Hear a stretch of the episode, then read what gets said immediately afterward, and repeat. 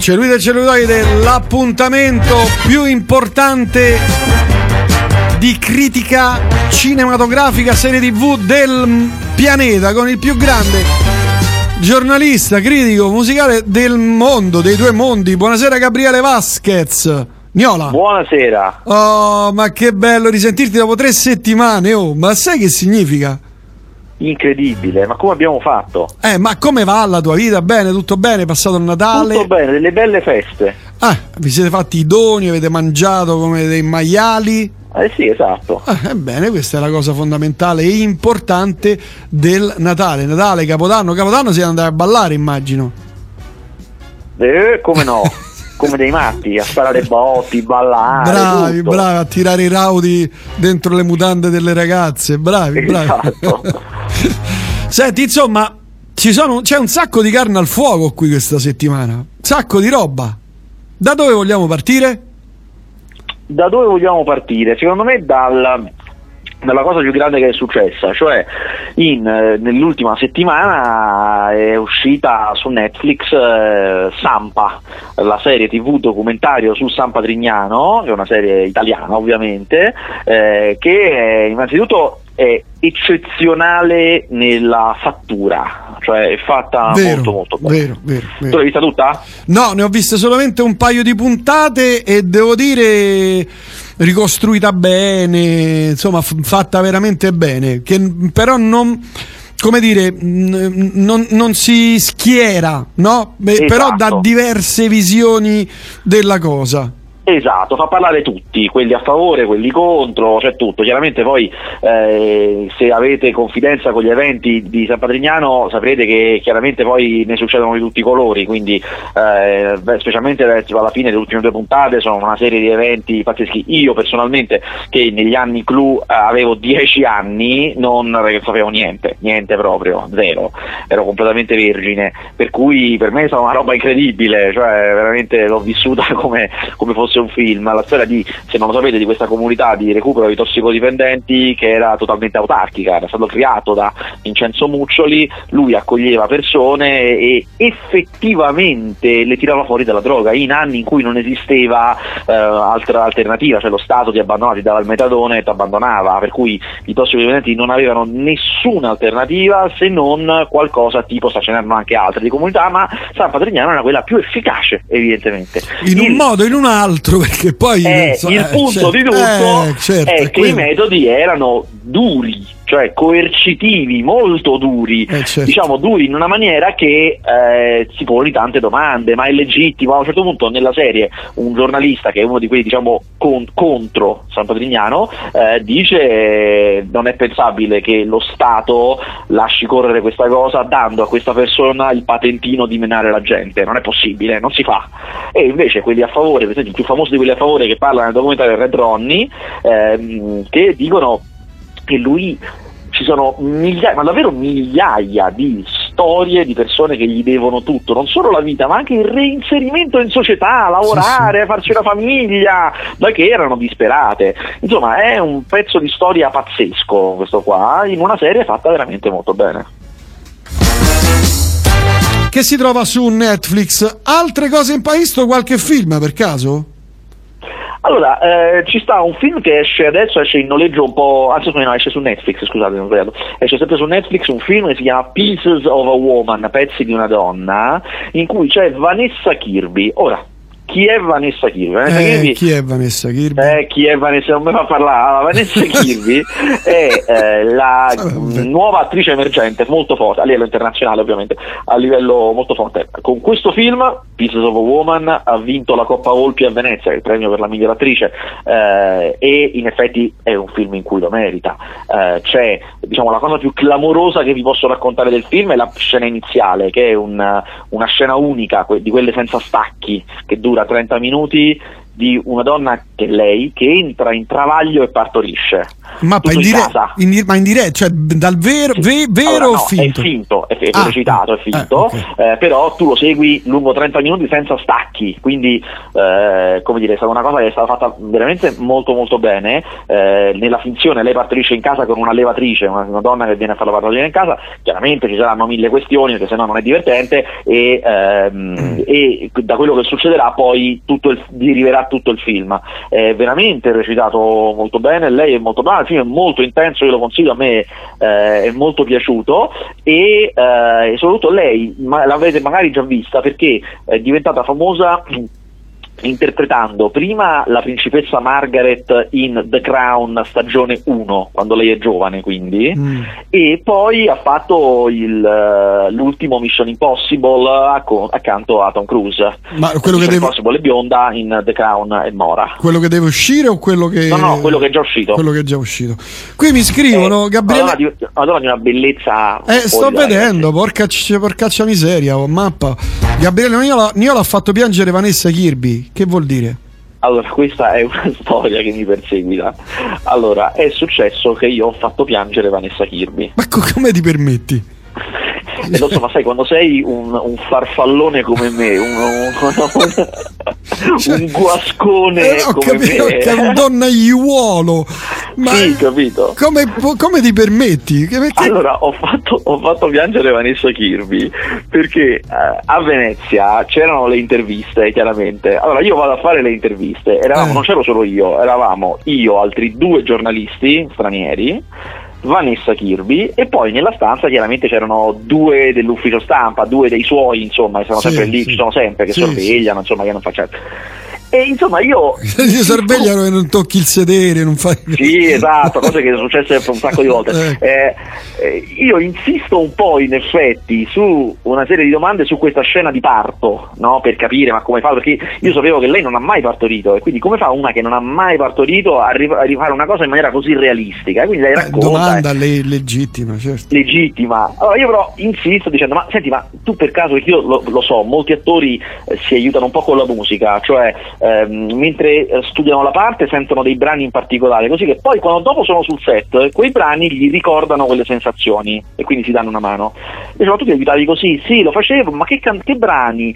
E lei non me li riusciva a dire, e a me mi sembrava assurdo, cioè ma te pare che ti ricordi? Cioè ma, eh, dimmi quali, dimmi, dimmi, insisto, insisto, insisto, parte a piangere, perché in realtà lei si era bloccata perché le stavano rivenendo in mente tutte quelle sensazioni, la ma stava rivivendo che, in quel momento te, ma che base proprio... io insisto, insisto, insisto e lei parte a piangere. Ma ti ma sei vedete, scusato non, almeno? Non disperata, eh, non tipo ah no, no, no però, qualche cioè, lagrimuccia attimo, eh. sì scusate si deve asciugare, insomma è un po' così è. E chiaramente io, io con gli altri giornalisti pure eravamo attoniti, una cosa che non capita mai.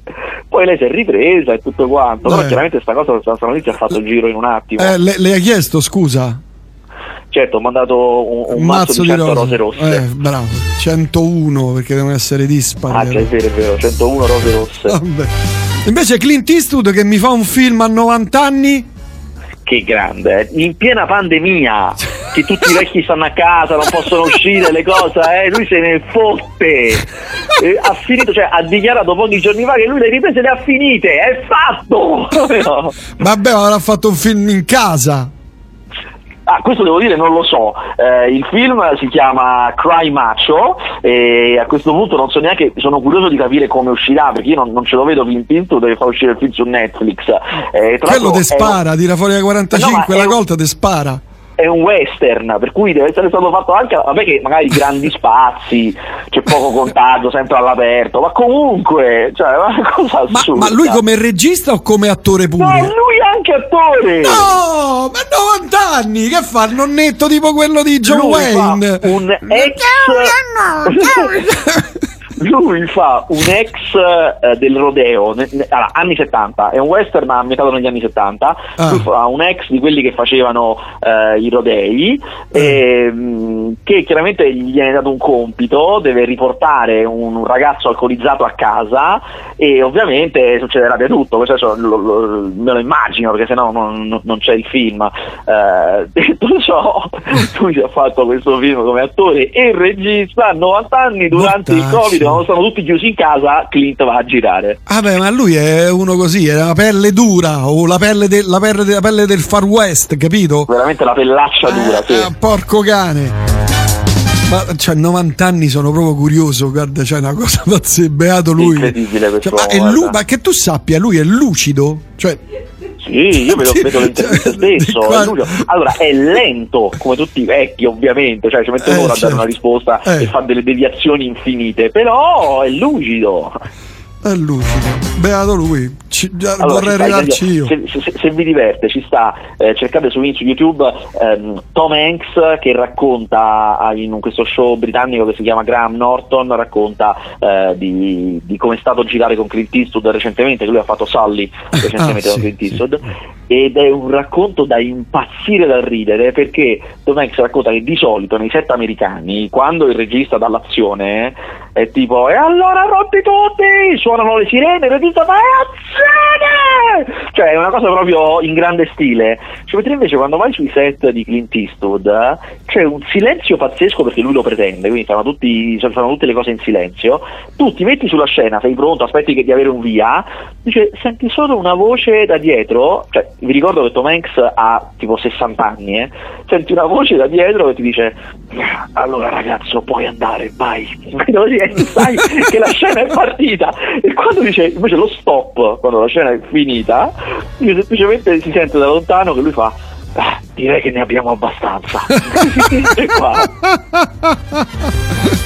Eh, qui mi mandano addirittura il video di Tom Hanks, eh, che mappa, che solerzia Giovanni, eh, che oh, solerzia. Eh. Senti, allora io devo dirtelo, Vasquez, te lo devo dire, ecco. A me Bridgerton è piaciuto.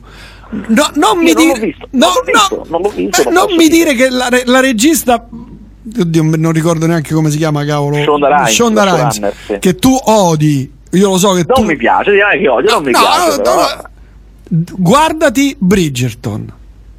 Ma se lo sta guardando la mia dolce metà, se lo sta guardando. No, a te non è piaciuto? Ma no, non l'ho guardato. Io no, no, sta, aspetta che qui ho uno, uno, non un ospite, insomma, ma una futura collega. Non ti è piaciuto? Fuori. Fuori da qui. Vabbè, però dic- diciamo per chi non sapesse, stiamo parlando di una serie di Netflix, diciamo serie di età vittoriana, quindi tipo Jane Austen, gonnelloni, principi, regine, conti, eccetera, oh, eccetera. Tu lo sai quanto io odi questo tipo di serie tivù? Lo, tu, è vero? No, di, la, di la verità, lo sai o no? Lo so, lo so, lo so. Ah, eh, oh. Questa qui però ha la particolarità che è fatta apposta, chiaramente, con gli anacronismi, cioè la regina d'Inghilterra è eh, nera, è afroamericana. Vabbè, ma non è eh, quello, non è no, quello. Però è una particolarità, ci sono anche le, le, le musiche che suonano nel, nel, nella storia, quelli quartetti d'archi, sono melodie moderne in realtà, quindi è piena di cose anacronistiche apposta, che è lo stile, che eh. devo dire mi intriga come stile, però eh. poi in generale non, non vado matto. Non, guarda, non tu sai, ribadisco, lo dico davanti a tutte le ascoltatrici e gli ascoltatori, tu sai quanto io odi le serie di... non ho vista una. Le serie quelle in costume, ottocento, settecento, soprattutto quelle, ma anche quelle degli antichi romani, i vichinghi, è proprio, proprio serie che non, proprio non sopporto. Ebbene, devo dire che la serie è fatta veramente bene, Vasquez. No, sono ma sicuro. Sono te sicuro. La spari tutta di un fiato in un sol giorno. Credimi. Credimi. Invece devo confessare che io ho visto invece ho visto Cobra Kai stagione tre. Ma vattene, quello, quello vattene via. No, no! Terribile. Io vado matto per Cobra Kai. Vado ma... matto. No, no. Io sono un fan della prima, io lo, lo vedevo già quando le prime stagioni andavano su YouTube, me la vedevo. Sono matto, è una droga, non posso dire che sia... Cioè, quindi tu vorresti, di, vorresti dirmi che ti piace il ragazzo dal kimono d'oro? No, Karate Kid, eh, non cominciamo. Eh, è la stessa cosa. Oh. No, no, il ragazzo dal kimono d'oro era Kim Rossi Stewart. Era sì, no, italiana. Sì, ho capito, no, però qual era quella, quella americana, come si chiamava? Karate Kid. Karate Kid, eh, Karate Kid. Karate Kid mitico, cioè tipo... Mamma grandi mia. Film della storia del cinema, tipo Il Padrino per me, Karate Kid. Ma, ma vattene, buh. No, io quel film lo odiavo, quelli che si davano i pugni per finta, che davano i pugni al vuoto, i calci, i calci mitico. Volanti ma no, sbagliati. C'era, c'era il, ma- il maestro Miyagi, no? C'era sì, la, me, lei, togli la, metti la cera, la cera, togli la cera, ma no. Quindi io sono tutto a favore di Cobra Kai, me lo sono sparato tutto alla grande. Ma come hai fatto? Cioè, possibile? E non ti vedi Bridgerton? Sì, qui fanno tutti bravi.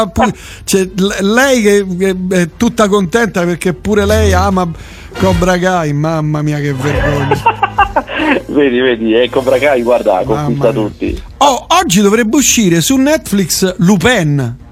Con, sì. con Omar sì, e io sono poco esatto. curiosissimo. Non l'ho visto, però so che esce, non, non, non l'ho visto. È da, da vedere, anche da vedere, mi incuriosisce come... Allora, io penso che è una pregnaccia, però mi incuriosisce. Eh, io ho visto, eh, prima di questo, la scorsa settimana era uscito un film di con Omar Sy, poliziotto che va, eh, francese, va in America, le solite cose, bla, incontra il poliziotto americano, quello tutto trasandato. Uh-huh.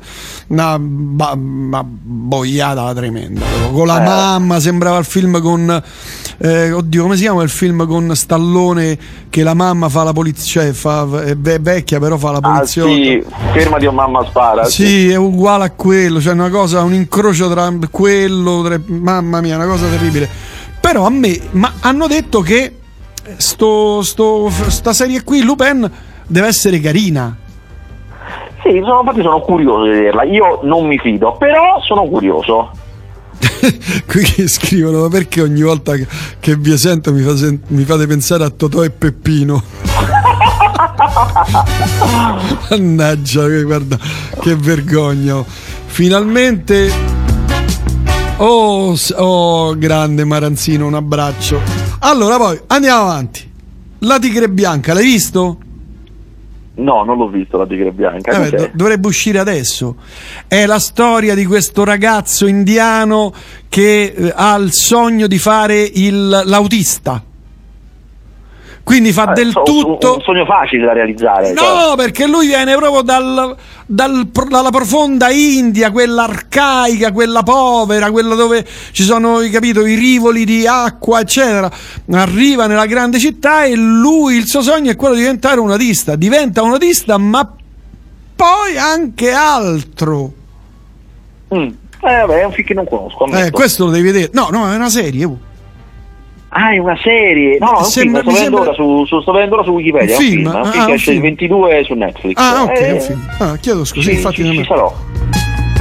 Poi, tra le tante cose, approda la piattaforma in streaming Discovery Plus. Finalmente. Non sai mm. niente te. No, questa devo dire non, non me la sono persa. Vabbè. Eh, eh, oh, oh. Assieme a tutte le altre piattaforme, quelle real time, sai, quelle che ci sono anche su in, su in televisione, no? Certo. Eh, eh, Discovery Plus è, diciamo, il non plus ultra delle piattaforme dove si fanno quelli che vendono le case, quelli che fanno le mini case, eh, quelli che fanno gli arredamenti. A me sì, piacciono io, tanto queste cose. Ammetto che non, sì, no, non vado matto. Ah, a me fanno impazzire quelli delle mini case, li hai mai visti? No. Che figo, fanno delle mini case di dieci metri quadri, c'è, dentro c'è tutto, librerie, e, beh, beh, si aprono i letti a castello, e, c'è, c'è il pub dentro, è una cosa pazzesca da vedere. E insomma approda, eh, credo sulla piattaforma, eh, come cavolo si chiama? No, proprio Disney Plus, però all'interno di una serie di piattaforme già esistenti.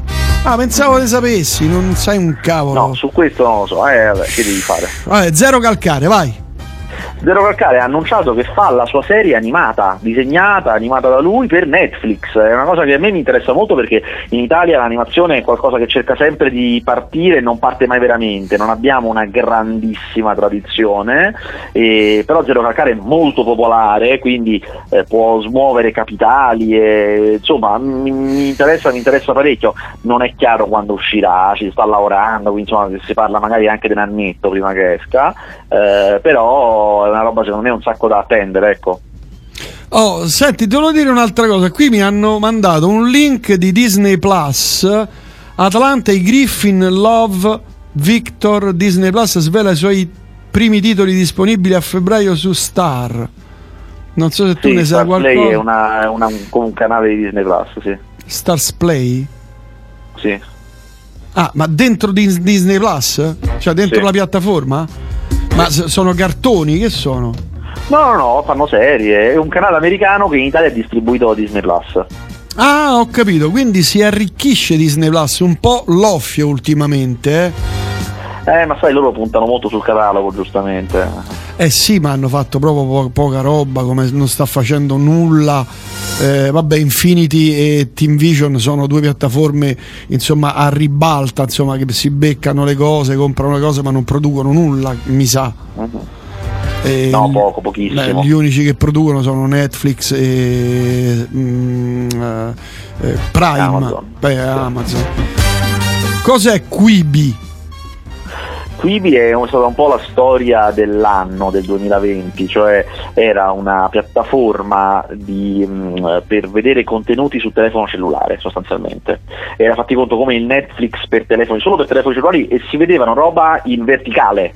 Quindi no, come, come quando guardi il telefono, ma... non in orizzontale. Ah. Eh, era una roba mh, fatta da una delle persone più potenti di Hollywood, più ricche, in cui sono stati investiti, non scherzo, questa è la cifra vera, è stato investito uno virgola sei miliardi ah, di euro, esatto, per l'investimento, per una tecnologia pazzesca, perché era in grado di prendere, cioè tu potevi vedere i contenuti sia in orizzontale che in verticale. Quando li vedevi in verticale, la tecnologia li ribaltava e Eh, ti faceva sempre vedere la cosa importante nello schermo, cioè chi sta parlando, come un, come un sistema intelligente per riuscire a guardare cose orizzontali anche in verticale. Ma... e, e è stato un, come dire, un, un lancio pazzesco, ma i contenuti proprio, i film, le trasmissioni in esclusiva erano orrendi ed è stato un fallimento, cioè è fallito, ha chiuso sei mesi dopo, dopo uno virgola sessantacinque miliardi di investimento. Mazza, è stata una roba, una storia incredibile. E chi ce li ha messi tutti quei soldi? Eh, allora, innanzitutto i fondatori e poi una valanga di sponsor avevano preacquistato spazi pubblicitari. Ah, ho capito. E se li sono dati in fronte. Ah, beh, ma ti credo, dai, con, con Spotify, questi, con Netflix. Questi, eh, considera tu... che uno dei, uno dei principali fondatori che ci hanno messo è, è stato per tutti gli anni novanta, per tutti gli anni novanta, il boss della Disney. Quindi stiamo parlando di livelli incredibili, potere totale. Poi, dagli anni duemila ha fondato la DreamWorks, che era una casa di animazione che ha fatto concorrenza alla Disney, sì, quindi sì, cioè, sì, sì. pazzesco, Shrek, Madagascar, tutti questi, tutti roba sua. Eh, per quindici anni ha fatto Il bello e il cattivo tempo e poi ha deciso di partire con questa roba qua. E quindi ha fatto uno dei tronfi più incredibili. Io credo che non possa, nonostante tutto il, la, il grande curriculum che ha, credo che non possa più mettere la faccia fuori casa, perché quando tu bruci al, almeno metà di quel miliardo e sei, quindi ottocento milioni, oh, venivano da, non so, catene di eh, centri commerciali, Walmart, cioè, sì, sponsor, sì, che vogliono la sua testa, chiaramente, cioè, hanno investito milioni su una cosa che non si è guardato nessuno. Vabbè, ma come, come, come, pensi, come possono pensare che sia plausibile una cosa del genere quando ci sono tutte ste piattaforme che puoi guardare pure sul telefonino? Ma dai, loro erano convinti, che senso erano ha? Convinti che ci fosse l'esigenza della gente, che tutti i contenuti per Quibi duravano, le puntate duravano massimo otto minuti, era una roba che era pensata, ma alcuni duravano anche solo trenta secondi. Era pensata per essere guardata alla fermata dell'autobus, in fila, capito? Nei momenti vuoti. Ma, ma conto. Dai, ma che no, una cavolata. Follia, una follia. Ma che cavolata, ma cioè, ma chi, chi si, qua scusa, ma quanti l'hanno scaricata, quanti si sono iscritti a sta allora, cosa? Allora, adesso io credo che loro dovessero raggiungere almeno, era una cosa del tipo che dovevano raggiungere sessanta settanta milioni di iscritti per, uh, per pareggiare, insomma, per, per, per, per prendere quota, insomma, eh. E sono arrivati a venti milioni, ma venti milioni di quelli che si iscrivono come me, che mi sono iscritto subito col primo mese gratis.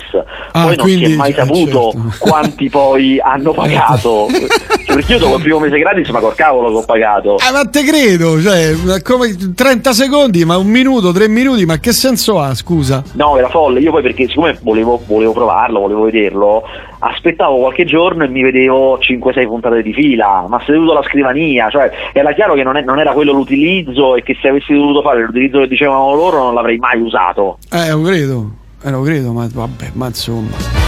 Vabbè, qui mi scrivono, è Good Time, che ne pensi dei fratelli Sa- Safdie? Safdie, Safdie.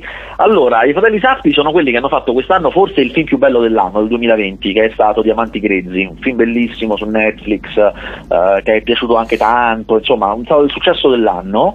E eh, Good Time era il film precedente. Ora io devo confessare questa cosa, a me questo film di quest'anno, Diamanti Grezzi, eh, mi è piaciuto, devo dire mi ha molto stupito, tanto è, ma io fino al giorno prima li ritenevo una bufa. Io Good Time non mi è piaciuto, i film precedenti non mi sono piaciuti, ero di quelli che dicevano non è vero, i fratelli Safdie sono orrendi, non è vero che sono bravi. Invece esce sto film qua e mi devo ricredere, devo dire no, cavolo, questi sono proprio forti. Quindi confesso che avevo sbagliato. Bene, poi qui ancora domande su domande. È That to duemilaventi molto divertente, scrive Paolo. Ah, è vero, non l'ho visto, però me lo dicono tutti che è molto divertente. Ma che cos'è? Che, che roba? Anzi no, aspetta, ma alla fine l'ho visto, certo, perché mi ricordavo di aver visto il trailer. No, no, ma alla fine l'ho visto. È un um, è come un documentario, ma è finto, è un finto documentario che eh, fa come la cronaca di quello che è successo nel duemilaventi. Però siccome è finto, ci sono anche un sacco di esempi, c'è Samuel L. Jackson che fa un giornalista del New Yorker intervistato per il documentario, eh, ma in realtà dice un sacco di cose molto diverse. È come un'estremizzazione degli eventi del duemilaventi. Ci sono dei finti segretari di Trump che raccontano quello che hanno fatto e sono mm. cose più o meno simili a quelle vere, ma estremizzate, chiaramente. Devo dire che fa ridere. Oh, io invece ti consiglio, visto che ti ho consigliato una serie tivù che tu non conoscevi, West Wing, vabbè, ti ho consigliato. Ho visto, ho visto ieri un episodio eccezionale, bellissimo. Che stagione? Stagione due, episodio ah. tipo quindici. Ah, io sto la tre, stagione tre. Mazza, ah, che f- è fighissimo, quella serie lì è fighissima. Sì, sì, guarda, io veramente West Wing, West ogni volta. Bellissima, la, la più bella serie secondo me in assoluto di sempre. Ah, probata assieme ai Soprano, probabilmente. Sì, sì, sì, forse sì. Oh, a proposito di questo, ti consiglio, e adesso tu storcerai il naso, le nari. Ti consiglio una serie vecchia, è del duemila duemilauno, però è andata avanti fino al dieci anni fa. Law and Order. A me non mi piacciono queste, cioè non sono fatto così. Aspetta, sono Law and Order ha, è un mondo. Ci sono tre, diciamo, branche. Io ti consiglio Criminal Intent. Law and Order, due punti Criminal Intent. Guardalo oh, e dirai Faster, hai ragione.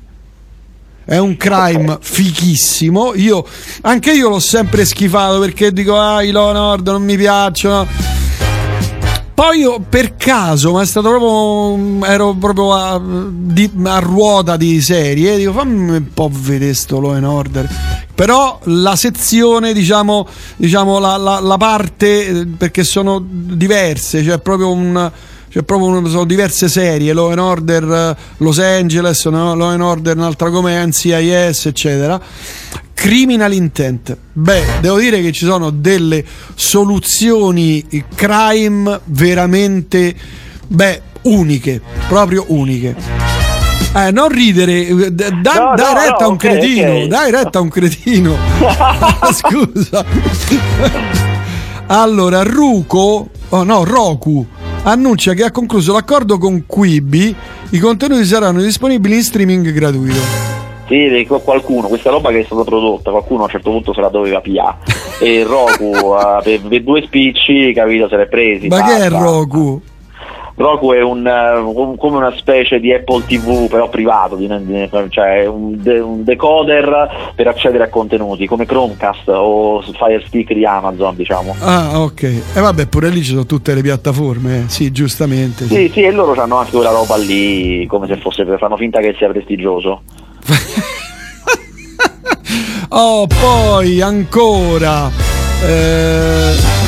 Bravo Prince, Law and Order, Criminal Intent, quello con Vincent D'Onofrio, Walter, sì, Vincent, è veramente ah, ben il grande f... Vincent D'Onofrio, cioè, eh, eh, te l'ho detto, ma dai retta a un cretino, tu non ti fidi, ah. non ti fidi. Guidi, Marco. La mia compagna ci fa nottata con Criminal Intent. Bella serie, in effetti. Vedi, gli ascoltatori? No, sì, che ne sanno. Mi danno ragione, danno ragione a me, perché io sono uno che tu, tu li hai plagiati, tu li plagi. No, ma le, le stanno vedendo prima che, cioè, io ne ho parlato adesso per la prima volta, eh, scusa, eh, quindi sono loro che invece sono arguti, eh, intelligenti, per cui quella serie lì, siccome è figa, allora la vedono, e io te l'ho consigliata perché tu sei uno che storce il naso. Infatti, come te l'ho detto, cosa hai fatto? Hai, mi hai storto il naso, così come mi avevi storto il naso con West Wing. No, non è vero, non sì. è vero. Qua, va, non è ma vero. Guarda che quando ti ho detto guarda c'è un piano sequenza unico mostruoso, allora lì hai cambiato. Ma non è vero! Hai fatto il doppio, la doppia, l'uomo a doppia faccia hai fatto. Allora, io andrò, andrò a riprendere le registrazioni. Va bene, volevi aggiungere altro? Vediamo se c'è altro. Abbiamo altro, perché ho scritto una cosa su Facebook lunghissima. Allora, Cobra Kai, Zero Calcare, Clint Eastwood, La tigre bianca, niente, Sampa abbiamo parlato. Ah, oh, i, i videogiochi del duemilaventuno, la cosa più giusto, importante. Giusto. La cosa videogiochi del duemilaventuno. Ma cosa si prevede per questo duemilaventuno in uh, videogiochi? Allora, le cose che poi, ne dovrebbero uscire parecchi, ma chiaramente le cose che a me interessano molto, cioè che io aspetto, uh, è innanzitutto uh, God of War due. Cioè, God of War per me è stato uno dei videogiochi della precedente annata più importanti, più belli narrativamente. Chiaramente io ho una deformazione per i videogiochi narrativi, cioè dove c'è una forte storia, e God of War per me è stata una narrazione eccezionale. Mm. Il fatto che esca il seguito, insomma, me lo rende molto molto molto atteso. Ma di cosa parliamo? Sempre God of War, allora, God of War è mitologia norrena, è sostanzialmente il...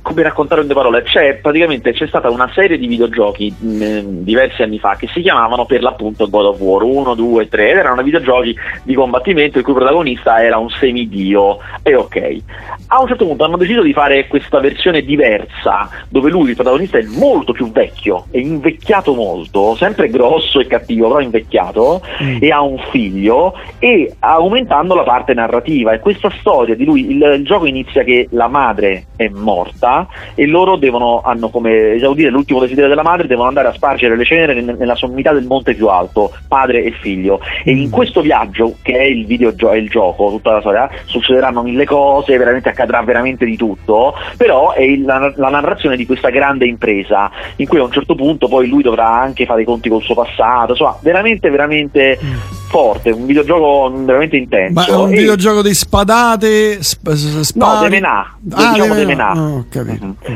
Eh, poi ci sta il segui, sempre seguito eh, del eh, gioco per me tra i più belli degli ultimi dieci anni, che eh. era Zelda Breath of the Wild per Nintendo Switch, eh, un gioco che chiunque l'ha giocato è impazzito ed è stato gioco dell'anno della sua annata, eh, un gioco per certi versi anche rivoluzionario per la grafica, eh. Avrà un seguito su cui ho poche speranze, perché solitamente questi seguiti di gioco Nintendo non sono granché, ma io lo devo giocare per forza perché sono malato, cioè ormai mi hanno conquistato. E eh, poi ci sarà sto, di... so, aspetta, so che sta per uscire The Legend of Zelda, è eh, questo qua, Zelda Breath of the Wild, sì, questo qui. No, il videogioco proprio? Eh sì, questo qui. Ah, questo è, questo di cui parlavo, sì. Ah, ok. Eh, poi eh, gi- allora poi c'è questa cosa, allora, ecco, stiamo eh, calmi, fer- fermi, c'è fermi tutti. Uno delle mie, una delle mie passioni è eh, Fumito Ueda, che è un game designer giapponese che ha fatto tre videogiochi abbastanza noti, che sono Ico, Shadow of the Colossus e The Last Guardian, che sono roba che no, non vi so spiegare cosa sono, cioè una cosa diversa da tutto quello che avete giocato, sono pazzeschi. Eh, che vuol e... dire? Cioè, racco- di che parlano? Cioè. Allora, vi, vi, no, vi dico, vi dico l'ultimo. Innanzitutto sono videogiochi ad alto budget, non sono quelli piccoli e indipendenti, ma sono grossi. Ah, eh, okay. ne, ne, nell'ultimo eh, tu sei un bambino in un mondo di fantasia, eh, sei un bambino che è rimasto, non mi ricordo neanche perché se c'è un prologo, ma insomma sei rimasto intrappolato in una grande struttura decadente, come se fosse le rovine di una grande città. Eh, per uscire, siccome si sviluppa in altezza, per uscire da questa cosa mh, è quasi impossibile per te che sei bambino, eh, però c'è lì un grifone, una specie di animale mitologico, me- mezzo gatto, mezzo eh. uccello, ma gigante, cioè grande quanto un palazzo. No. Il bambino e il grifone sviluppano un rapporto, perché il bambino gli dà da mangiare, il grifone, quindi tu, comandando il bambino, perché tu solo quello puoi comandare, devi cercare di interagire con questo grifone, che è un'intelligenza artificiale ovviamente, comandato dal computer, e cercare di fargli fare le cose per poter uscire da lì. E tutto il gioco è il fatto che tu effettivamente sviluppi un rapporto sentimentale con questo animale, perché come gli animali veri un po' fa le cose che gli dici tu, a un certo punto cominci a capire come fargli fare le cose, che un po' fa quello che gli pare a lui, quindi alle volte te impazzisci perché vorresti solo che lui facesse un salto e riusciresti a superare eh, e non lo vuole fare, non capisci perché e ti senti male, e alle volte invece non sai che fare, pensi che sia tutto perduto e lui ti piglia in bocca, salta e ti fa svoltare. Beh, e quindi eh, questa cosa crea un rapporto di un'intensità che alla fine, perché poi c'è una storia chiaramente in cui si scoprirà perché stanno lì le origini di tutto, quando scopri tutto alla fine, alla fine si piange, ma si piange. Se voi andate a vedere su YouTube eh, reaction videos, cioè la gente che, si, che filma se stessa mentre guarda il finale del gioco, gente che piange a dirotto, a dirotto, e io stesso ve lo dico, ho pianto come un vitello, a dirotto, bellissimo. Ah, e tu piangi pure per i film d'amore, quelli dell'Ottocento. Insomma, comunque Fumito Ueda, che è il designer di questi giochi, eh. genio vero, l'altro giorno ha tirato fuori un tweet che il suo nuovo gioco, di cui non si sa niente, niente di niente si sa, esce nel duemilaventuno. Ora, Eh, io non mi faccio illusioni perché lui ritarda sempre in realtà, però se dovesse essere, mi permetti, tipo evento dell'anno. Arco cane, ma è uscito anche per P C? C. No, erano esclusi per PlayStation. Eh, vabbè, ma basta. E che ti devo fare? È, ba- devo fare? È una cosa razzista, perché noi P C. Ma no, tu devi, ti devi immaginare che lui, Fumito Ueda, è orgoglio giapponese, cioè uno dei più grandi del pianeta è giapponese. La PlayStation è giapponese, eh, chiaramente certo, eh, certo. è in esclusiva. Eh. Com'è questa P S cinque? Buona? Ma sai che ancora non sono usciti giochi veri, per, cioè ci sono giochi per P S cinque, ma sono giochi che erano stati fatti per la P S quattro, no, ottimizzati, sì, sì, eh, quindi finché non esce la roba veramente pesante, io ancora non te lo so dire come com'è. Mm, mm. Vabbè, credo di aver abbiamo sciorinato tutto lo sciorinabile delle tre settimane di assenza dal, dalla radio, porca miseria. Abbiamo detto di, sì. di tutto e di più. Gabriele, io ti ringrazio e noi ci sentiamo la prossima settimana, eh, Covid permettendo, D P C M permettendo. Senz'altro, non, non mancherò. Ah, beh, meno male. Grazie e alla prossima. E guarda di Law and Order Criminal Intent. Guarda una puntata, la prima. Guarda il pilot, guarda la prima, poi, oh, mi, poi mi dirai, poi mi dirai. Vabbè, ciao Gab. Ciao. Ciao, ciao.